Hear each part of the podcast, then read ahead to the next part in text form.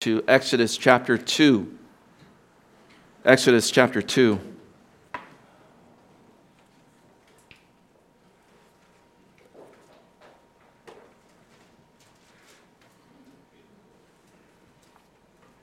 By God's grace, we're going to get through this whole chapter this morning. We'll see what happens. Exodus 2. Let me read it. Now, a man from the house of Levi went and married a daughter of Levi.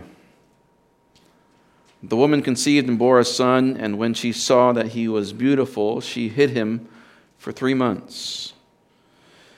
But when she could hide him no longer, she got him a wicker basket and covered it over with tar and pitch, and then she put the child into it and set it among the reeds by the bank of the Nile.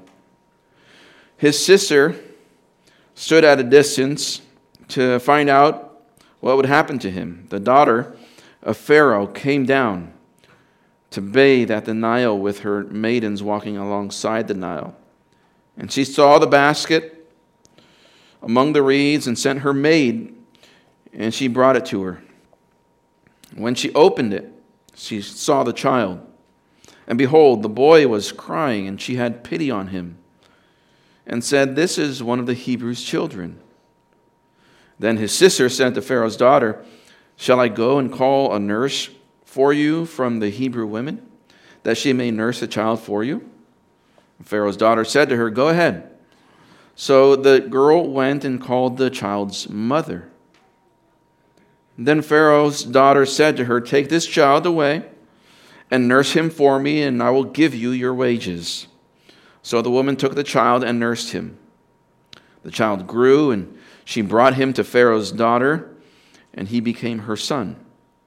And, when, and she named him Moses, and said, Because I drew him out of the water. Now it came about in those days, when Moses had grown up, that he went out to his brethren and looked on their hard labors, and he saw an Egyptian beating a Hebrew one of his brethren. So he looked this way and that, and when he saw that there was no one around, he struck down the Egyptian and said to him, and, and hid him in the sand. And he went out the next day, and behold, two Hebrews were fighting with each other. And he said to the offender, Why are you striking your companion? But he said, Who made you a prince or a judge over us? Are you intending to kill me as you killed the Egyptian? And then Moses was afraid and, and said, Surely the matter has become known. When Pharaoh heard of this matter, he tried to kill Moses. But Moses fled from the presence of Pharaoh and settled in the land of Midian. And he sat down by, the, by a well. Now, the, the priest of Midian had seven daughters. And they came to draw water and filled the troughs of water uh, filled the troughs to water their father's flock. Then the shepherds came and drove them away, but Moses stood up and helped them and watered their flock. When they came to Reuel, their father, he said, Why have you come back so soon today? So they said, An Egyptian delivered us from the hand of the shepherds. And what is more, he even drew the water for us and watered the flock. He said to his daughters, Where is he then? Why is it that you have left the man behind? Invite him to have something to eat. Moses was willing to dwell with the man, and he gave his daughter Zipporah to Moses. Then she gave birth to a son, and he, he named him Gershom, for he said, I have been a sojourner in a foreign land. Now it came about in the course of those many days that the king of Egypt died. And the sons of Israel sighed because of the bondage. And they cried out, and their cry for help because of their bondage rose up to God. So God heard their groaning. And God remembered his covenant with Abraham, Isaac, and Jacob. God saw the sons of Israel, and God took notice of them. The title of this sermon is an unlikely Savior. An unlikely Savior. As we see Christ, as we see Moses in this morning, we will see that he is a shadow of the substance of Christ. So we're going to see like a, a preview to the character and the nature of Christ. Desire this morning, church, that you would treasure Christ as a result of this time. That you would treasure him as your compassionate deliverer, because that's what he is. God's chosen deliverer for you.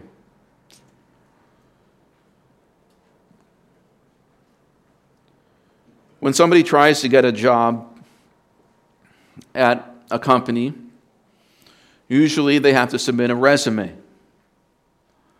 On that resume, they'll describe their past history, what, what jobs they've had before, um, and anything in their past that might qualify them for the task at hand that they're applying for.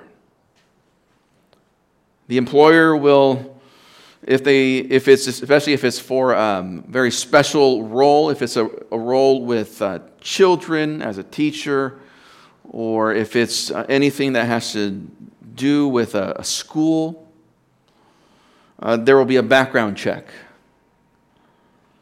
And so the, the employer will not only take the applicant's word for their qualifications, but the employer will also go back into that person's history and see if there's anything that disqualifies them for their task, for the job. Here in chapter 2, we're given somewhat of a resume of Moses.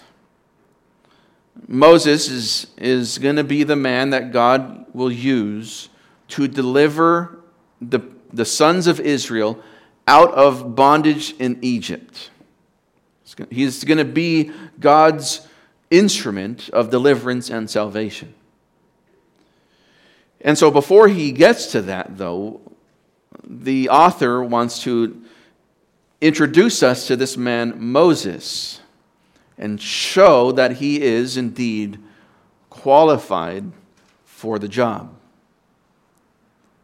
Now, throughout this chapter, we're going to see qualifications, but we also see some disqualifications, some things that, that are big question marks or red flags on Moses' resume. But we'll see here that Moses wasn't perfect. He wasn't a perfect deliverer. He's not a perfect savior. He was never meant to be. He was meant to point to the perfect deliverer, Amen. to give us a preview of the perfect Savior, Jesus Christ. So, picking up from chapter 1, Pharaoh had mistreated God's people, Israel. Pharaoh went from mistreatment to slavery to infanticide, which is the killing of infants, to genocide, which is a national murdering of these people, this nation, Israel. And in the midst of that suffering, a child is born. We're going to see here uh, this morning that Moses is God's chosen one. And he is God's chosen one as his chosen instrument, his chosen vessel of the compassion of God. So we're going to see Moses, but we're going to see behind Moses, as it were, God's compassion. So this morning, I, I would invite you, I believe God would call you to receive God's chosen one and receive God's compassion. Those are our two points this morning. Receive God's chosen one and receive God's compassion. Now, first of all, the bulk of, of this time will be towards the first point receive God's chosen one. We see that the chapter here lays side by side the unlikeliness of Moses to be the deliverer and also the undeniable fact that God chose Moses to be deliverer. Moses is both unlikely and not the first choice of most people, or the obvious one, but yet at the same time, he is God's chosen one, and it becomes undeniable by the end of this chapter. First of all, I want to just overview the unlikeliness of Moses, and I, because I believe the emphasis is given on the fact that God chose him. First of all, in verse 1, a man from the house of Levi went and married a daughter of Levi, and the woman conceived and bore a son. Moses was of the house of Levi. Now, Simeon and Levi were sons of Jacob, Israel. Simeon and Levi were also the two most shamed sons of Israel up to this point. Their violence, their vengeance in Genesis 34 is displayed against Shechem and the Hivites because of what Shechem did to their sister Dinah. It was a backhanded revenge that Levi did. We won't spend time there, but because of that history, because Simeon and Levi were deceptive, violent, vengeful men, when Israel went to go bless his sons towards the end of his life in Genesis 49, when he comes to Simeon and Levi, he says this Simeon and Levi are brothers. Their swords are implements of violence. Let my soul not enter into their counsel. Let not my glory be united with their assembly. Because in their anger they slew men, and in their self will they lamed oxen.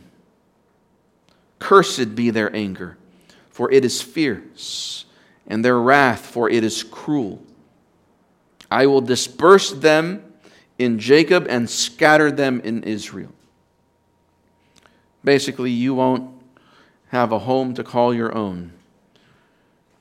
You will borrow from other people's land to have a place of your own.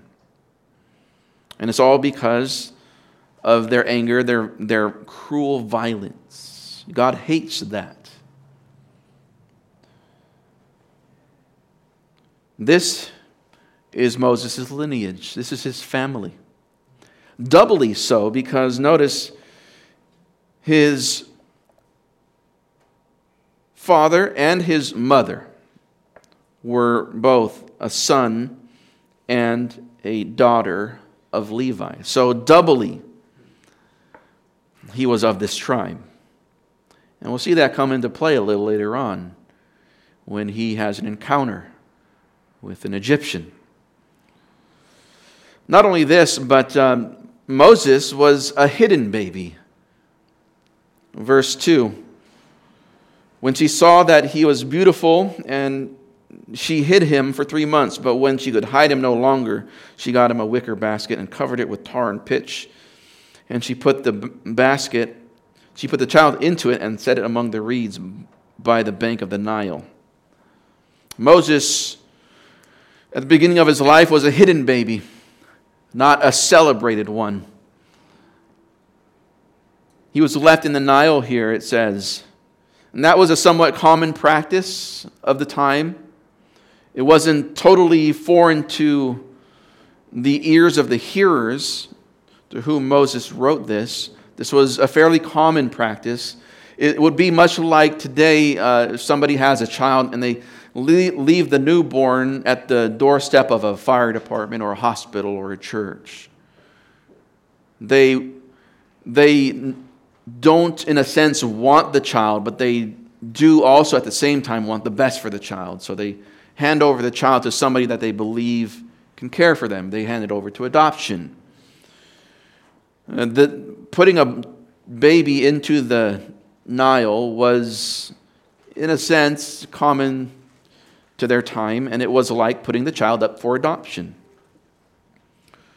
So he was, this was his beginning. Hidden, left in the Nile, up for adoption. Verse 6 When he was found, he was found crying, and it says that Pharaoh's daughter had pity on him. Verse 6. He, she had pity on him. So not only did he begin his life a hidden baby, but he began his life in pity. He was an object of pity, not praise. Think of the contrast between this kind of beginning of a life and the life of Pharaoh's son. Born in extravagance, born celebrated, born with a, you could say, a, silver spoon in his mouth. This is not how Moses began. He was a hidden baby, he was an object of pity. Verse 10 also. the child grew, it says, and, and she, that is Moses' mother, brought him to Pharaoh's daughter, and he became her son, Pharaoh's daughter's son. And Pharaoh's daughter, she named him Moses. Pharaoh, or excuse me, Moses, it says here, grew up in a home, in a family not his own.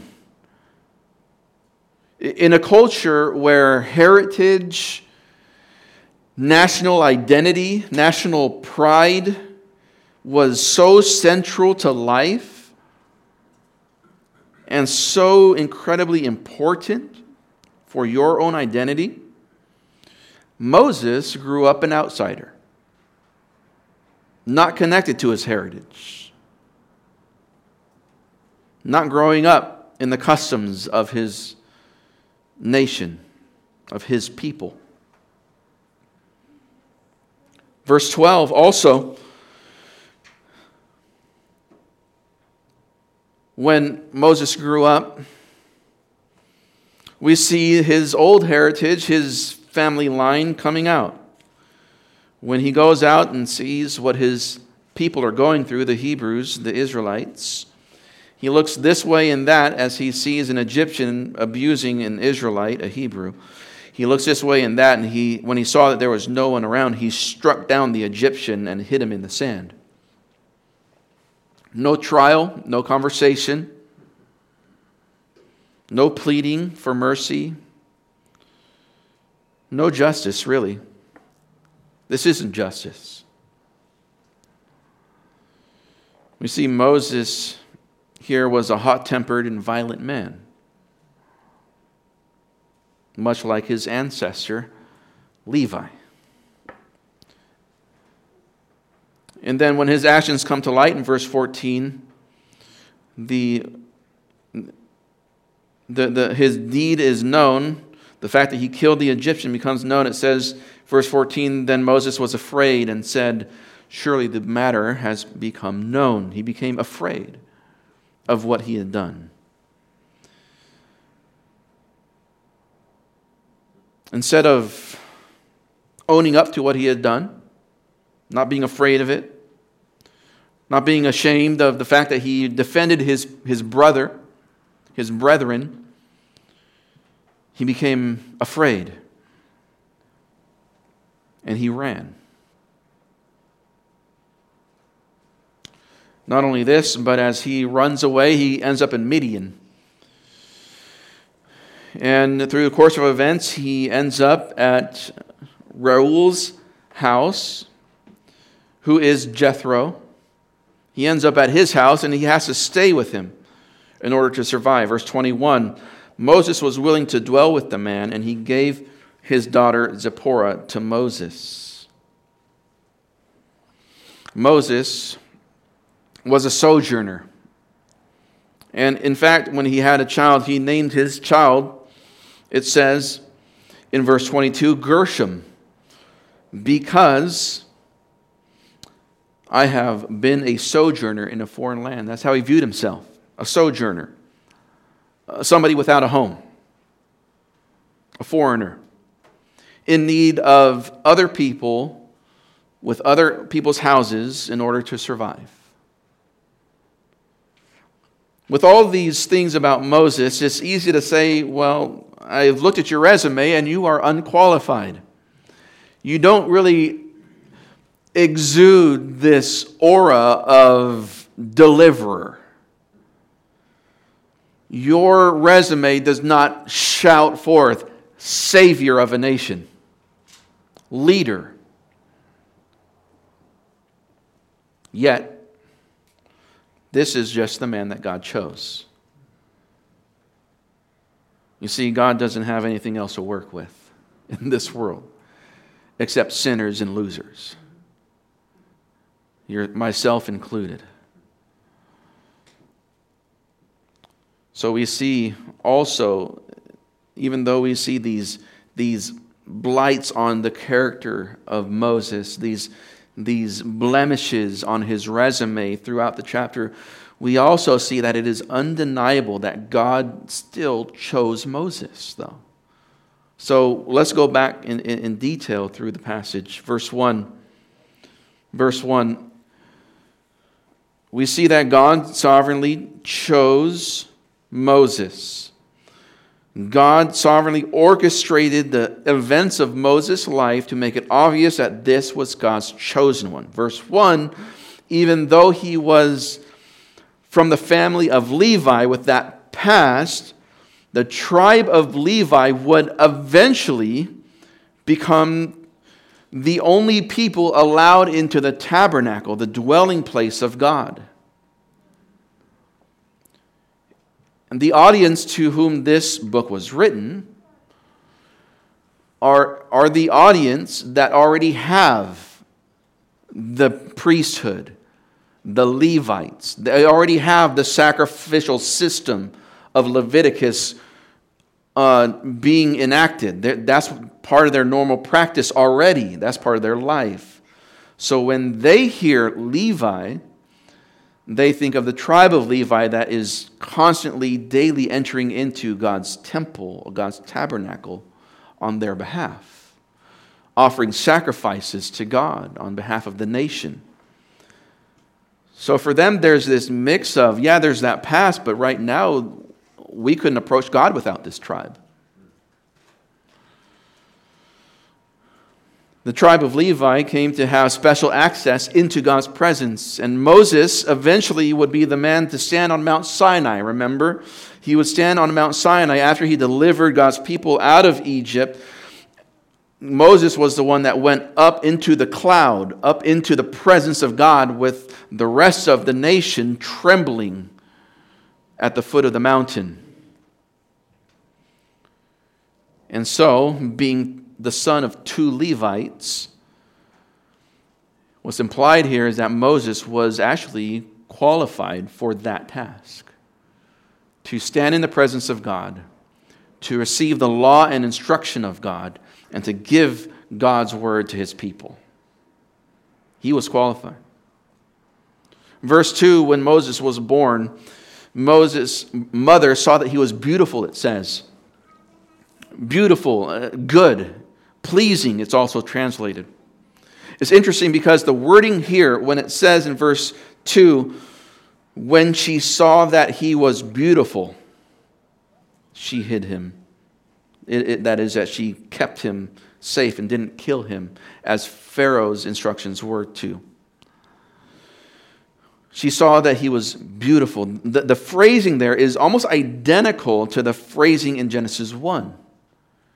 In the creation account, where God made the universe step by step, and after each phase of creation, God saw that it was good. Genesis 1, verse 4, God saw that the light, when He created the light, God saw that the light was good. Verse 10, God saw that it, the land and the seas was good. Verse 12, God saw that the vegetation, that it was good. Verse 18, and God saw that it was good. Verse 21, God saw that it was good. Verse 25, God saw that it was good. Verse 31 at the very end, God saw all that he had made, and behold, it was very good. Now, it's no mistake that the beginning of the story of Moses has this kind of similarity to the beginning of the story of creation.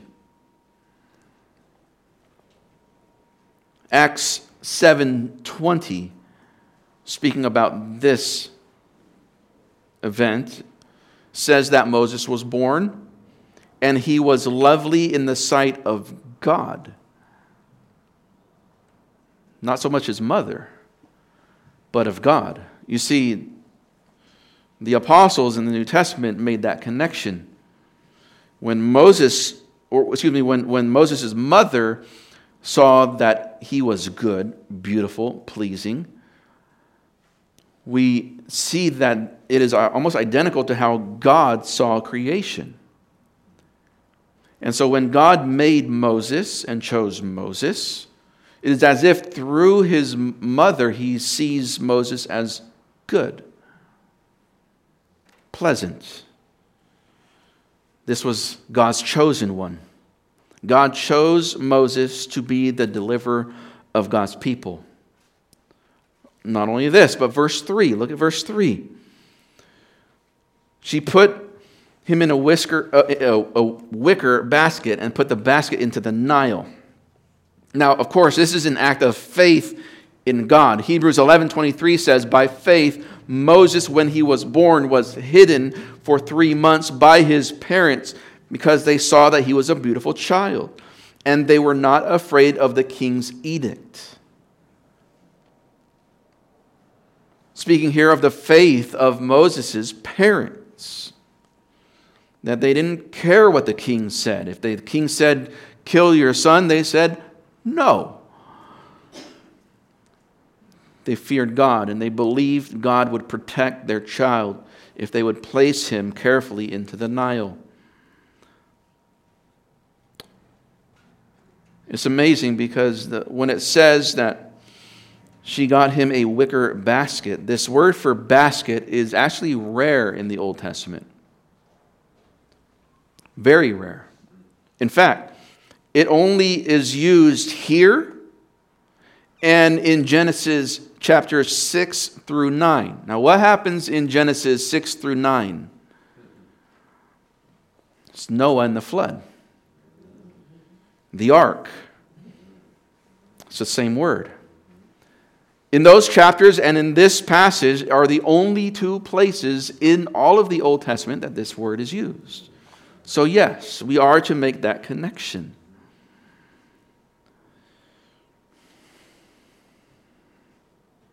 Moses was God's chosen instrument of deliverance that reality is linked to this ark in the flood as God's chosen instrument of deliverance. And in Genesis 6 through 9, what, is, what are God's people being delivered from? The judgment and wrath of God upon sin. And what is Moses going to deliver God's people from? The judgment and wrath of God and the cruel treatment of sin, the cruel effects of sin.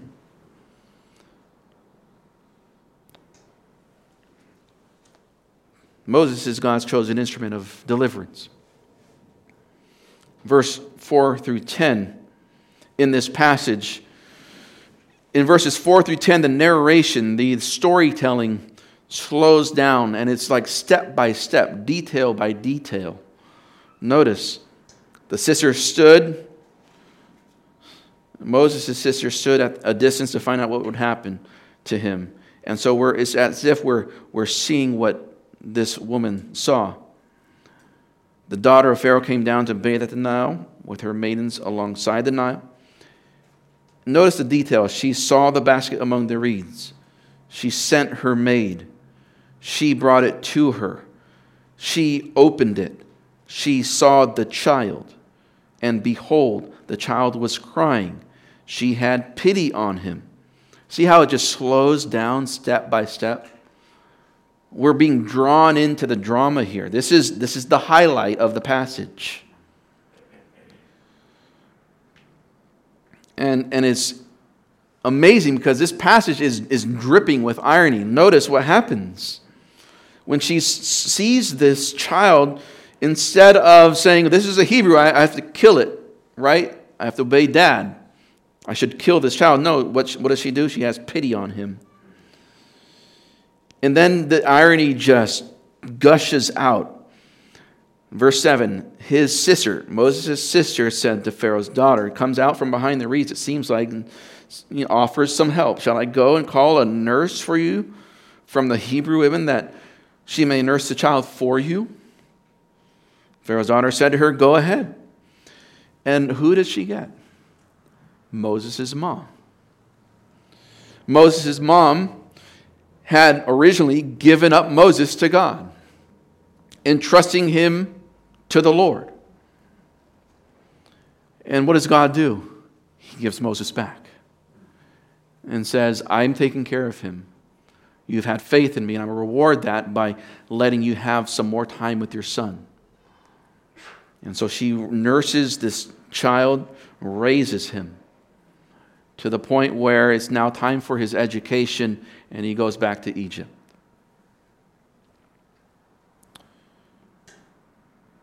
There's this irony here that instead of obeying the edict of death, of murder, of Pharaoh, Pharaoh's very daughter, the one who you think would obey those edicts and or at least get somebody to kill the child. If anybody would have that kind of power and that ability and that, that motivation to kill this child on sight it was her. But because of the lord's sovereignty pharaoh's daughter doesn't kill him rather she saves his life and not only this Moses' sister steps in to help. Not only this, Moses' mother is chosen to nurse. And not only that, she gets paid. she gets paid to do that.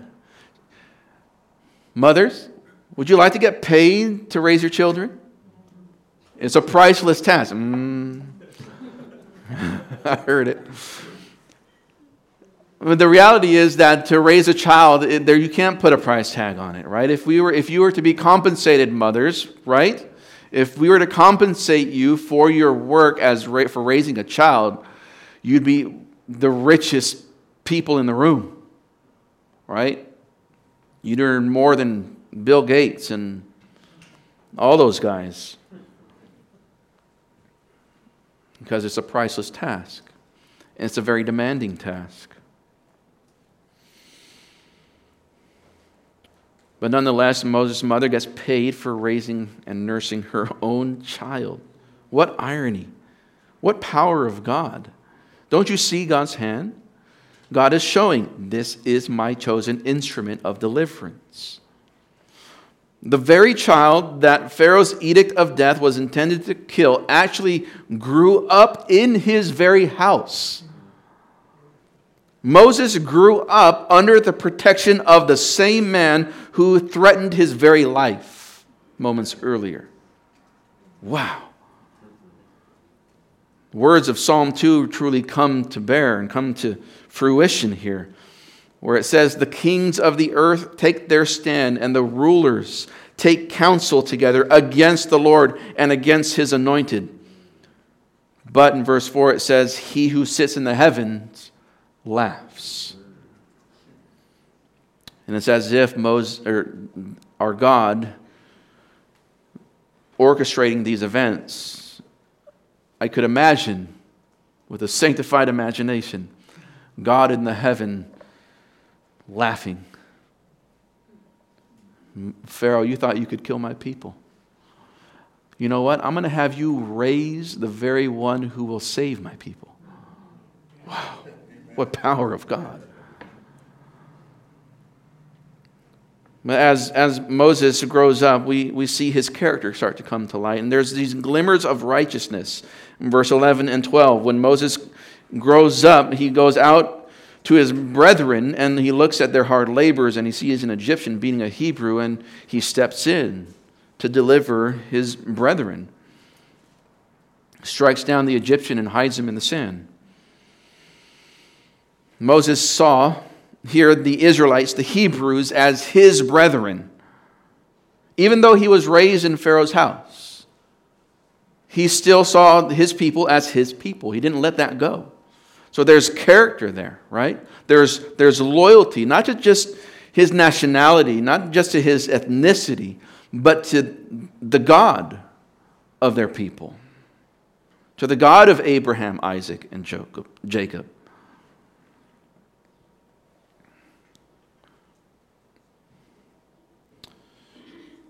And so we see that in action. We see this loyalty to God, to his people in action, where he sees his brother suffering and he acts to deliver. Moses here identifies with, he takes the side of his people. In verse 13 through, through 15, he even understands that mistreatment between brethren is wrong.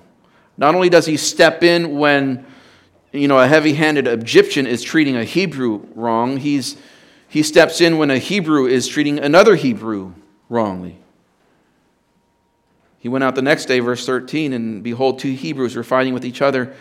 And he said to the offender, Why are you striking your companion? So he understands justice and he understands righteousness here. And so, what, what's happening is our, our view of Moses, our opinion of Moses, is to be elevated in our, in our minds and eyes. We are to think highly of Moses at this point, even though he's not perfect. Certainly, he's not. But he is God's chosen instrument. God is, has been giving him these understandings, even though he's raised in a godless polytheistic uh, nation and taught their ways, he still understands the righteousness of God. He understands the difference between right and wrong. So we see the character of Moses shining here a bit. But nonetheless, the Hebrews that he tried to uh, seek peace among, he tried to reconcile them. They didn't receive his help, of course. And so Moses flees from Pharaoh's anger. Then we go into Midian. He flees to Midian and ends up at a well there. And Jethro, Reuel's daughters, are there at the well, watering their flock, at least trying to, and some other shepherds. Uh, these scoundrels, really,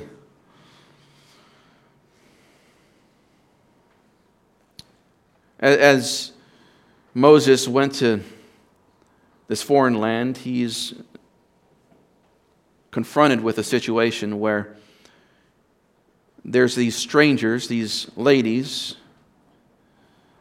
being mistreated by these shepherds. And the shepherds were rugged men. They were crooked men. They were the most trusted. It wasn't, the, it wasn't uh, you know, a highly viewed profession in that time. Shepherds were looked down on, treated as dirty by the Egyptians because of their reputation.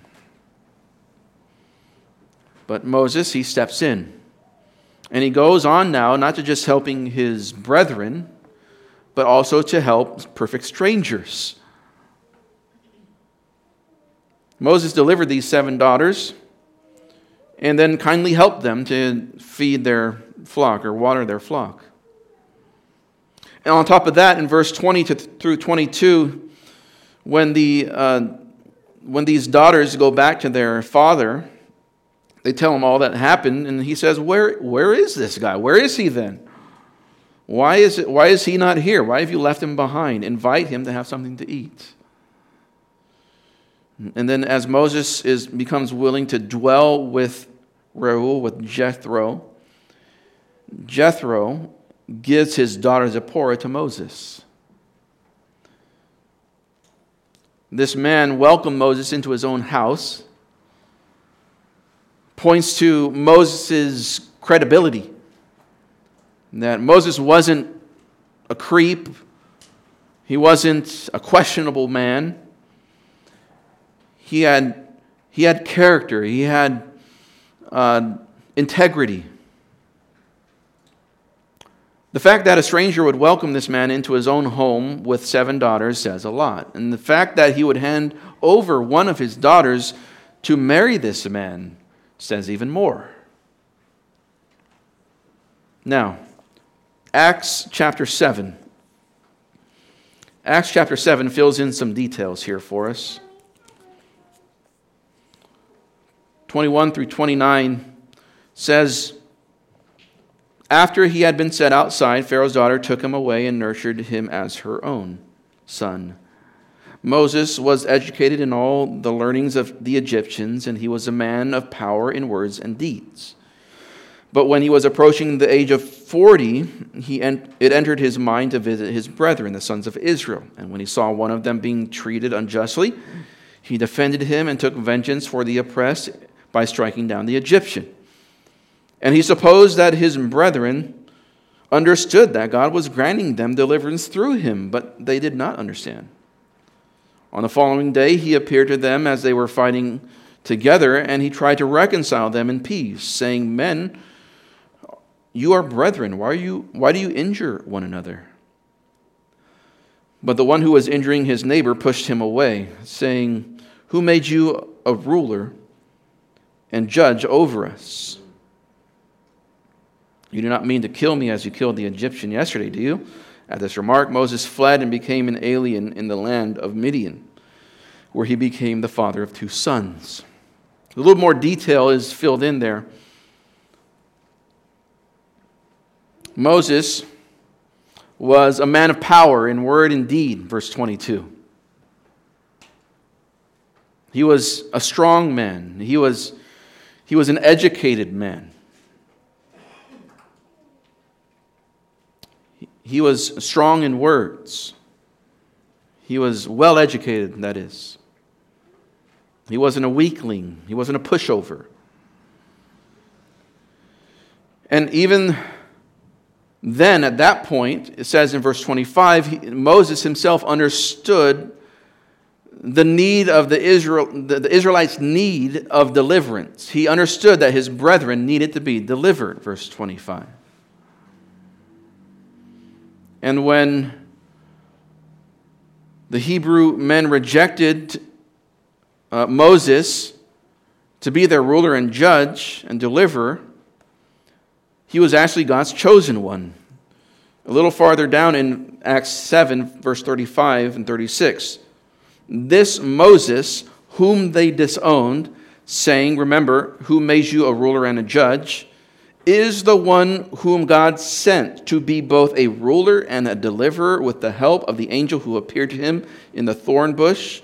This man led them out, performing wonders and signs in the land of Egypt and in the Red Sea and in the wilderness for 40 years. This is God's man. This is God's chosen one. The very one whom his own people rejected was the one whom God chose. This is the same man who led Israel out of slavery and cared for them for 40 years in the wilderness. He was a leader. Yet, this Moses was not the main character. The next verse in Acts 7 This is the Moses who said to the sons of Israel, God will raise up for you a prophet like me from your brethren. Even Moses understood. God has qualified for me for this task. He has called me to this task to be a prophet to be a deliverer of God's people, but I am not the main character. There's somebody else that God is pointing forward to. Now, this one who God was pointing forward to is none other than Jesus Christ, the Son of God. Moses pointed forward to the ultimate deliverer, the ultimate ruler, the ultimate judge, the ultimate prophet, Jesus Christ.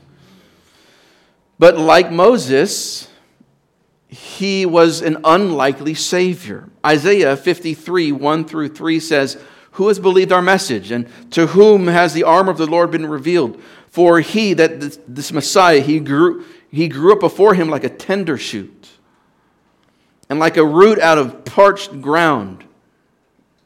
He has no stately form or majesty that we should look upon him, that is, gaze upon him with, with reverence, nor appearance that we should be attracted to him. He was despised and forsaken of men, a man of sorrows and acquainted with grief. And like one from whom men hide their face, he was despised, and we did not esteem him. Like Moses, Christ was not the one that most people would have picked to be the Savior of all mankind.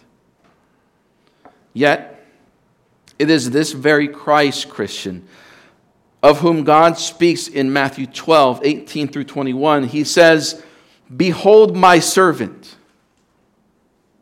There on the Mount of Transfiguration, he says, Behold my servant. This is the one whom I have chosen, God says. Behold my servant whom I have chosen. This one, not Moses, this one, my beloved, with whom my soul is well pleased. I will put my spirit upon him, and he shall proclaim justice to the Gentiles.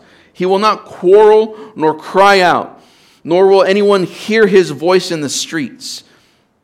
But a battered reed he will not break off, and a smoldering wick he will not put out, until he leads justice to victory. And in his name the Gentiles will hope. This is the chosen one of God. Moses was just a precursor Christ is all qualified for, for being the Savior of your soul, friend. He is qualified to be your master and your Lord. He is qualified to provide deliverance from the bondage of sin. He is qualified to tell you what to do on a daily basis, Christian.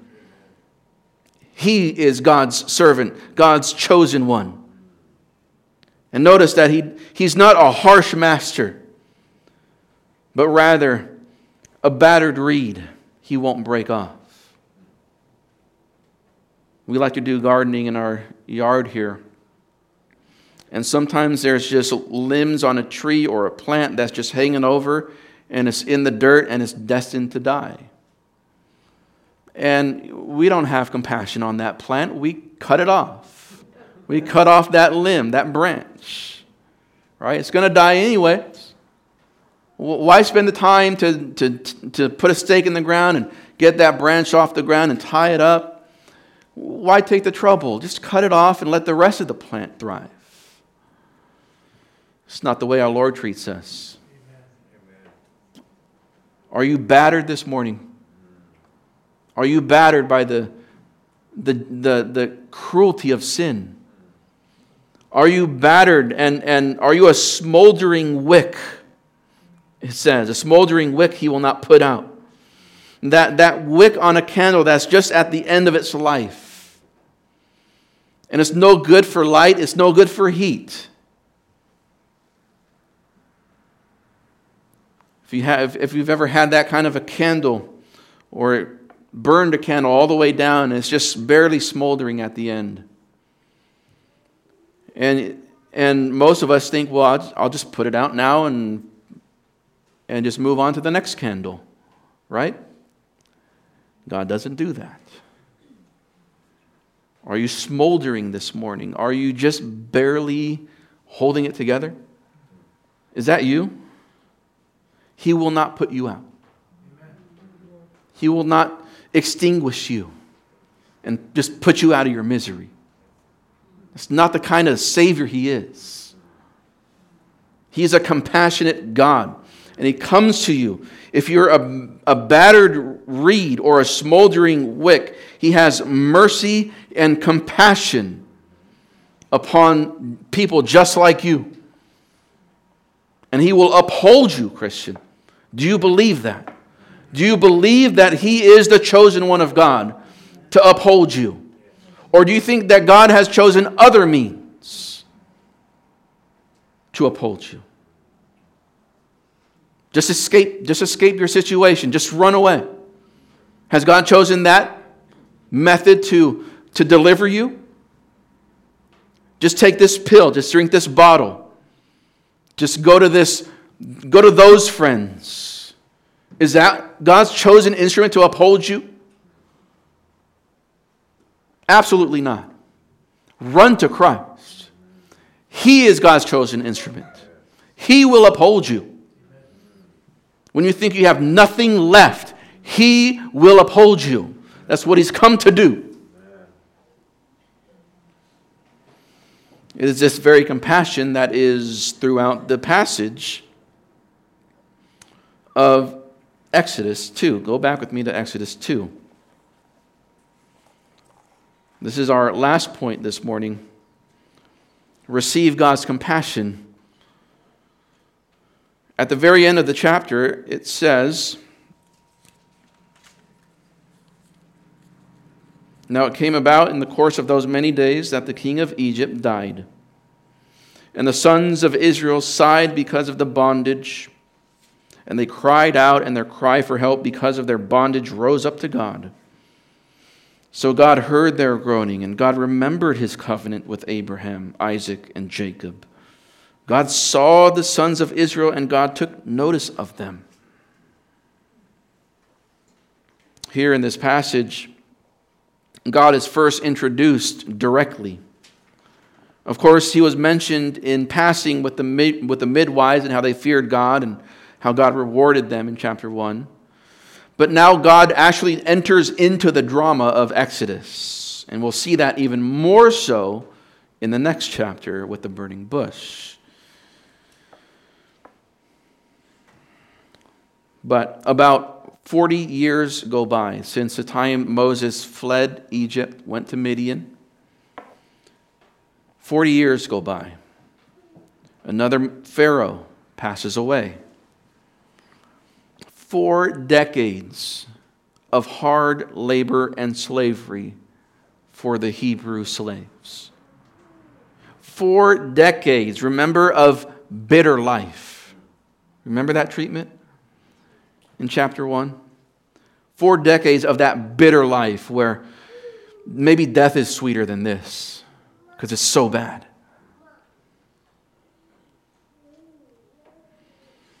Four decades of this kind of living. And what do we see from God's people? We see that they sigh.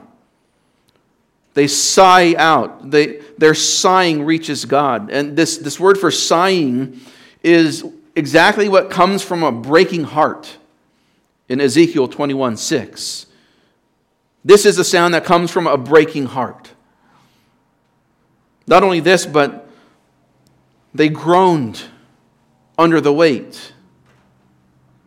This groaning is used in the Old Testament for the sound that comes out of a wounded man. So their hearts were breaking and they were wounded physically and spiritually. That's what sin does. It will always break your heart. Young person, you think that that relationship is going to is going to give you happiness? You think that that other person is going to is going to treat you right, but they don't know the Lord? Sin will always break your heart. They will break your heart. Don't go there. You will end up sighing and groaning out to God because you've made wrong choices. Nonetheless, their cry for help, it says, rose up to God. God heard their groaning. It's not just audibly that he, he could hear it in the distance, you know. It's not just that, but it's that he paid attention, is the wording. He listened to their cry, is the idea. Christian, there are no lost prayers with God. There are no tears shed that are wasted with God. Do you believe that? God hears you, Christian, all those sleepless nights as you cry out to Him. He hears you. He does. And it might take time for Him to act, like it did for these people. It might take some time for Him to save your children, to change your spouse, to heal your ailment. It might take time for you to, to get that job. It might take time for you to have victory over that sin. But He hears you. He hears you. Years might go, might go by, but Christian, do not stop calling out to God. Don't stop it. Because look what it says. He heard them and he remembered his covenant, it says. He heard and then he remembered. This doesn't mean that he forgot his covenant to Abraham, Isaac, and Jacob. It's not what that means. To remember here is to think about, to dwell on. No promise is ever forgotten by God. This wording is used in Genesis 8, where uh, God remembered Noah in the ark, and then he caused the flood waters to subside. God didn't just forget about Noah, and you know, days and months went by, and one day God's like, oh, "That's right, Noah's in the ark." It's not that. He thought about him. His attention went to him directly. So, in here in this passage, as the cries of God's people come up to him in, in heaven, as it were, and he hears their cries and their groaning and their sighing, he remembers his covenant, the covenant that he made with his people. He made a promise to them. And when God remembers something, there is always a connection to him acting according to that promise, according to that remembrance. What are the promises? Well, Genesis 12, 2 and 3. I will make you a great nation, he promised to Abraham. I will bless you and make your name great, and you shall be a blessing. And I will bless those who bless you, and the one who curses you I will curse. And in, and in you all the families of the earth will be blessed. Genesis 15, God said to Abram, Know for certain that your descendants will be strangers in, that, in a land that is not theirs where they will be enslaved and oppressed for 400 years, which actually happened. But I will also judge the nation whom they will serve, and afterward they will come out with many possessions. To your descendants I have, I have given this land from the river of Egypt as far as to the great river, the river Euphrates. Genesis 22, 17 and 18. God promises again, Indeed, I will greatly bless you, and I will greatly multiply your seed as the stars of the heavens and as the sand which is on the seashore. And your seed shall possess the gate of their enemies. In your seed, all the nations of the earth will be blessed. This is what God remembered.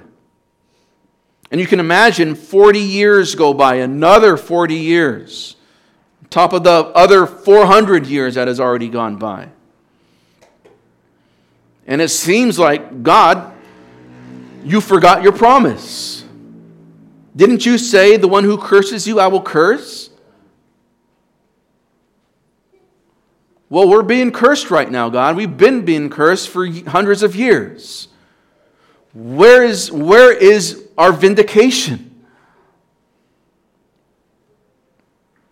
God never forgot his promise that he made to Abraham, Isaac, and Jacob.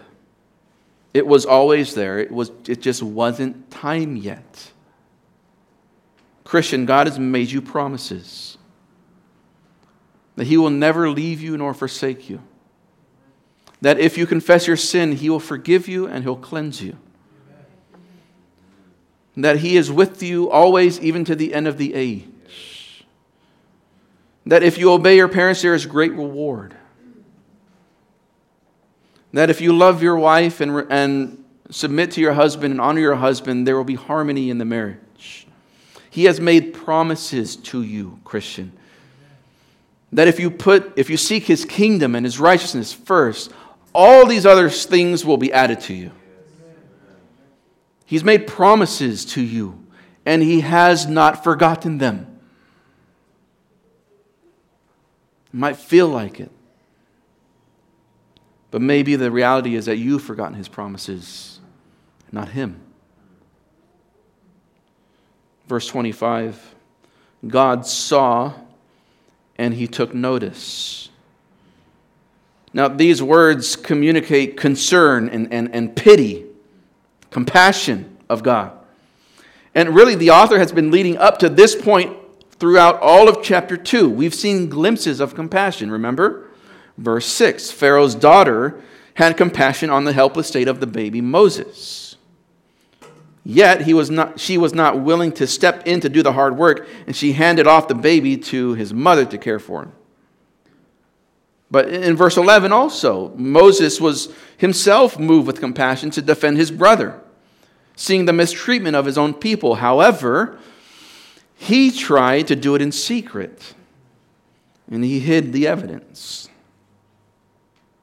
However, God's compassion, God's pity, God's care for his people is not mixed with indifference. His mercy is not commingled with shame. God too had compassion in this chapter. He did. Yet, unlike Pharaoh's daughter, God was actually willing to take personal action to free his people from harm. And God had pity on the state of the Hebrews, yet, unlike Moses, he desired to show the whole world what he would do for the sake of his people, not hide it. That is how God is with you. Matthew 20.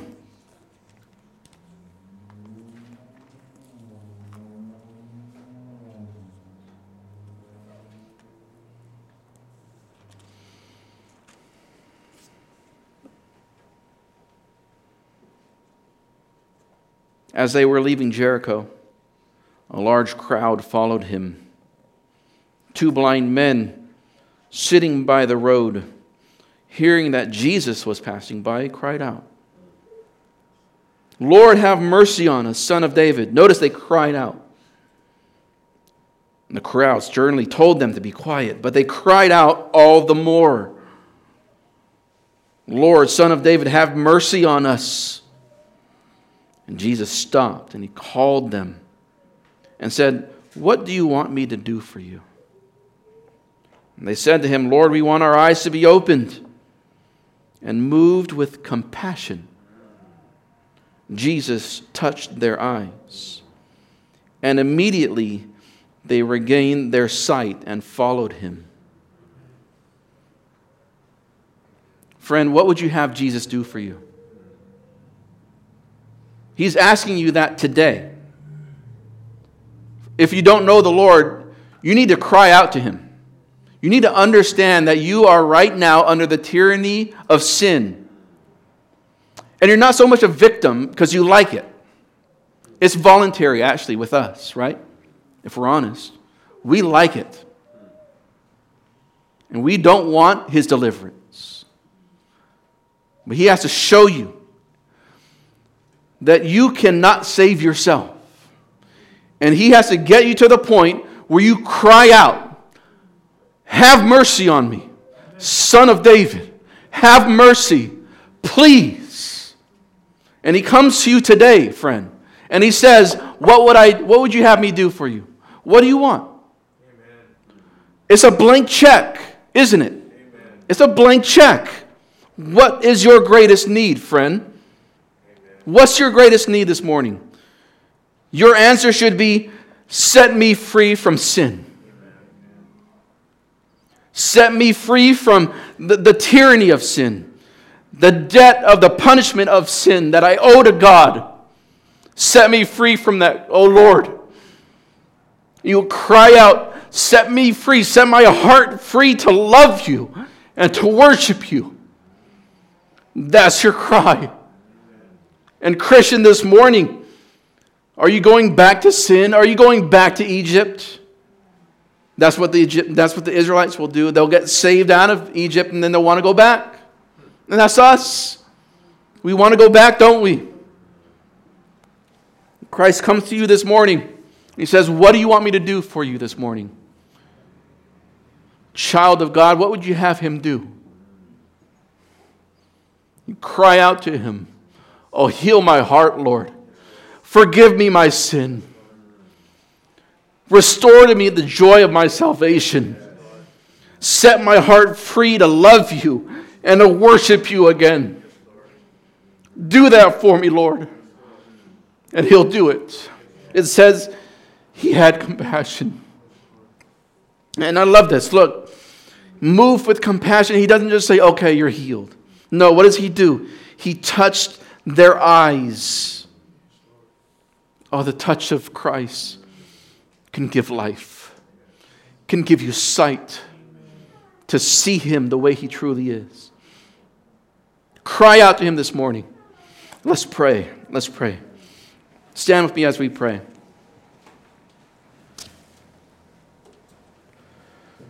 Oh Lord. Truly, you are a compassionate God.